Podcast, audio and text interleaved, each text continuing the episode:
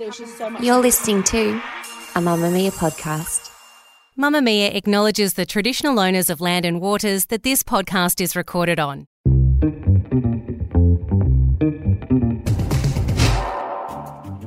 Hi, I'm Isabella Ross from Mamamia's daily news podcast, The Quicky. Here's what's happening in the news today, Thursday, January 18th.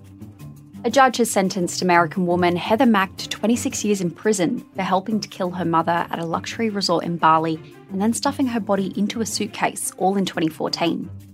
The daughter pleaded guilty earlier this year to conspiring to murder Sheila von Wiesemack.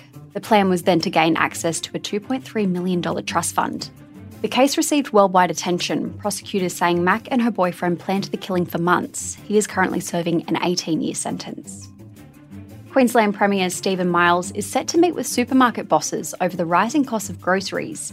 He says there needs to be tougher penalties for retailers found to be price gouging. He's also calling for answers about the discrepancy between what farmers say they're getting for their produce and what consumers are paying at the checkout. The Premier's comments come after the federal government announced a review of the Food and Grocery Code of Conduct aimed at improving business standards in the sector. Danish King Frederik has published a book a few days after ascending to the throne. The Danish royal family announced the book's publication on its Instagram channel, saying it will be a reflection of one of his iconic mottos about uniting Denmark. It comes after Frederik's mother, Queen Margrethe, announced her abdication on New Year's Eve after 52 years on the throne, her eldest son becoming the new head of state the moment the document was signed. Lastly, a recent UK study has shed light on why some children dislike their vegetables. The research examined the impact of observing facial expressions on food preferences, specifically regarding raw broccoli. They found that watching others eat a raw vegetable with a negative facial expression reduces a person's liking of that vegetable.